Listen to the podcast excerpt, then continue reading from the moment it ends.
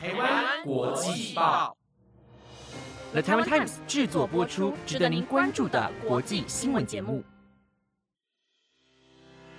欢迎收听台湾国际报，我是幼婷，马上带您关心今天三月二十八号的国际新闻重点。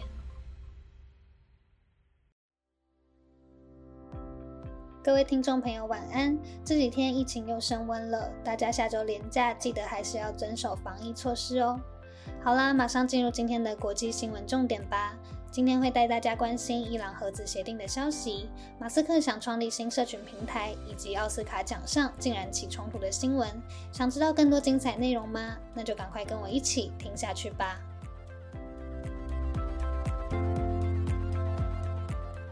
首先带您关心国际政治消息。联合全面行动计划又被称为伊朗核问题全面协定，是美国、英国、法国等国家在2015年维也纳会议时与伊朗伊斯兰共和国签订的国际协定。但在2018年，美国当时总统川普单方面宣布退出之后，伊朗就宣布会考虑停止履行协定。接着到2020年，一位伊朗领袖被美军刺杀后，伊朗也正式宣布退出。这个协议的目的是希望借由外界松绑对伊朗的严格制裁，换取伊朗限缩自身的核子计划。而美国总统拜登在去年正式上任后，就有意让美国回归伊朗核协定。但就在昨天，美国的伊朗特使马莱表示，自己对于世界强权和伊朗恢复2015年的核子协议没有信心。他说，几个月前他以为非常接近达成协议，但却又停滞了那么长的时间，也代表了这件事真的非常困难。而伊朗愿意恢复协议的条件是要美国华府把伊朗的伊斯兰革命卫队移出美国恐怖组织名单。这支军队不仅是军事武力，也是具有政治影响力的工业帝国，帮助伊朗在中东地区扩大影响力。伊朗视这支军队为国家军队，不能接受美国把他们列为恐怖组织。但马来表示，对伊斯兰革命卫队的制裁都将保留，看法也不会改变。双方条件无法达成共识，因此是否恢复协议，势必还要走上很长一段。段路。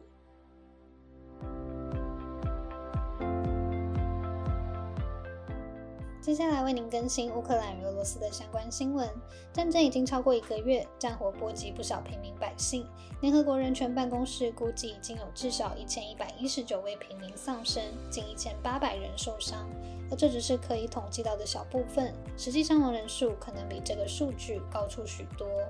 这场战争引起全球的不安与恐慌，因此有非常多国家团体用行动声援乌克兰。近期，一个西班牙的合唱团就策划了一场活动，邀请全球包含西班牙、意大利和墨西哥等国家一千多个合唱团，透过 YouTube 进行线上直播，一起合唱歌曲《请赐我们平安》。这首歌曲被用来当作祈祷文，内容是崇拜者向耶稣祈求和平，因此他们使用这首歌曲，希望能为乌克兰以及任何受战争所扰的地。方祈求平安。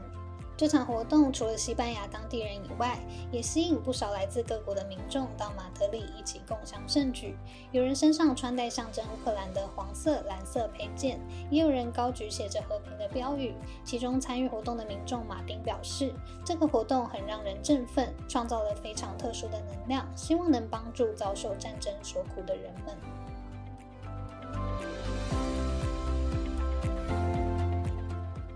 接着带您关心军事消息。乌克兰与俄罗斯发生战争之后，许多欧洲国家担心会受到俄罗斯的威胁，变得非常紧张，因而开始强化国家内部军力部署。昨天，德国总理肖兹接受媒体采访时，证实购买飞弹防御系统的传闻，预计今年会编列一千亿欧元的预算来全面强化军事武力。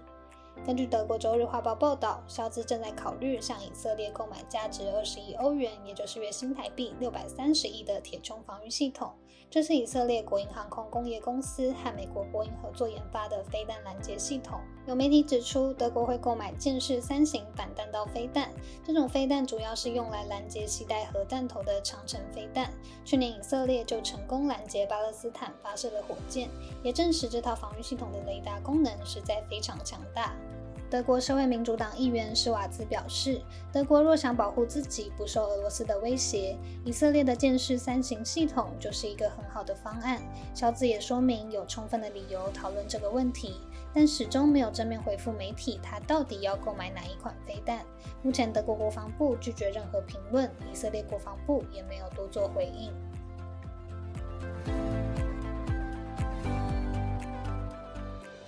接下来带您关心科技新闻。每周都有新话题的特斯拉执行长马斯克最近宣布，因为认为推特没有遵守言论自由的原则，他正在认真考虑要创立新的社群媒体平台。虽然马斯克自己是重度使用者，但他对推特也有许多不苟同的地方，时常公开做出批评。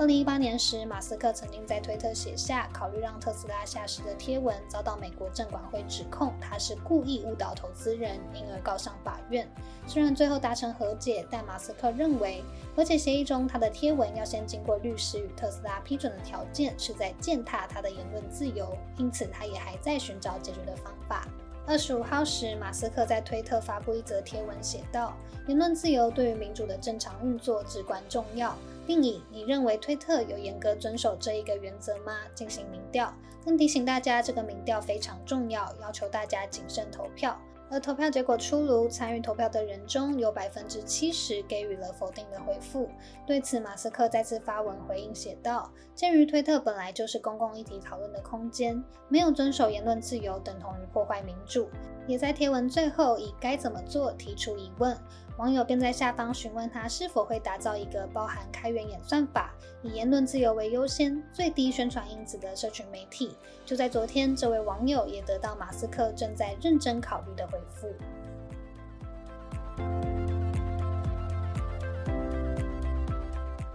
最后一则新闻带大家关心娱乐消息：第九十四届奥斯卡金像奖今天在洛杉矶杜比剧院举行颁奖典礼。为了让颁奖典礼不要过于冗长，有八个奖项在之前就已经预先颁发。而从入围名单公布之后，呼声就非常高的科幻电影《沙丘》在本届奥斯卡总共带回十座小金人，成为本次最大赢家。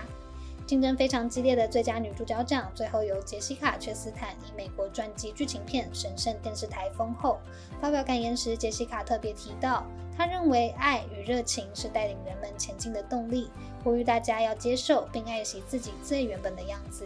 而最佳男主角奖，则是由时隔十五年才再次入围的威尔·史密斯以《王者理查》称帝。不过今天有个小插曲，典礼进行到中间时，因为颁奖人克里斯洛克拿威尔史密斯的老婆开玩笑，他一度发飙冲上台殴打颁奖人，回座也没有消气的对台上飙骂脏话，使当时气氛陷入一片尴尬。而他也在得奖发表感言时，对影艺学院以及台下的观众们道歉，更打趣的说道：“希望下次还会邀请他。”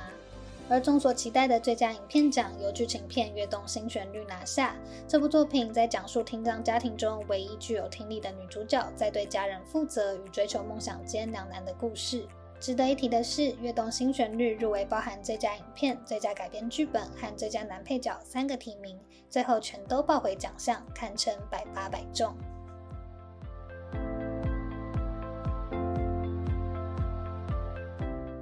因为今天是奥斯卡奖，我就不推荐老电影给大家了。赶快去看看今天获奖的电影里有没有你们感兴趣的吧。我自己是非常希望《沙丘》可以在电影院重新上映啦。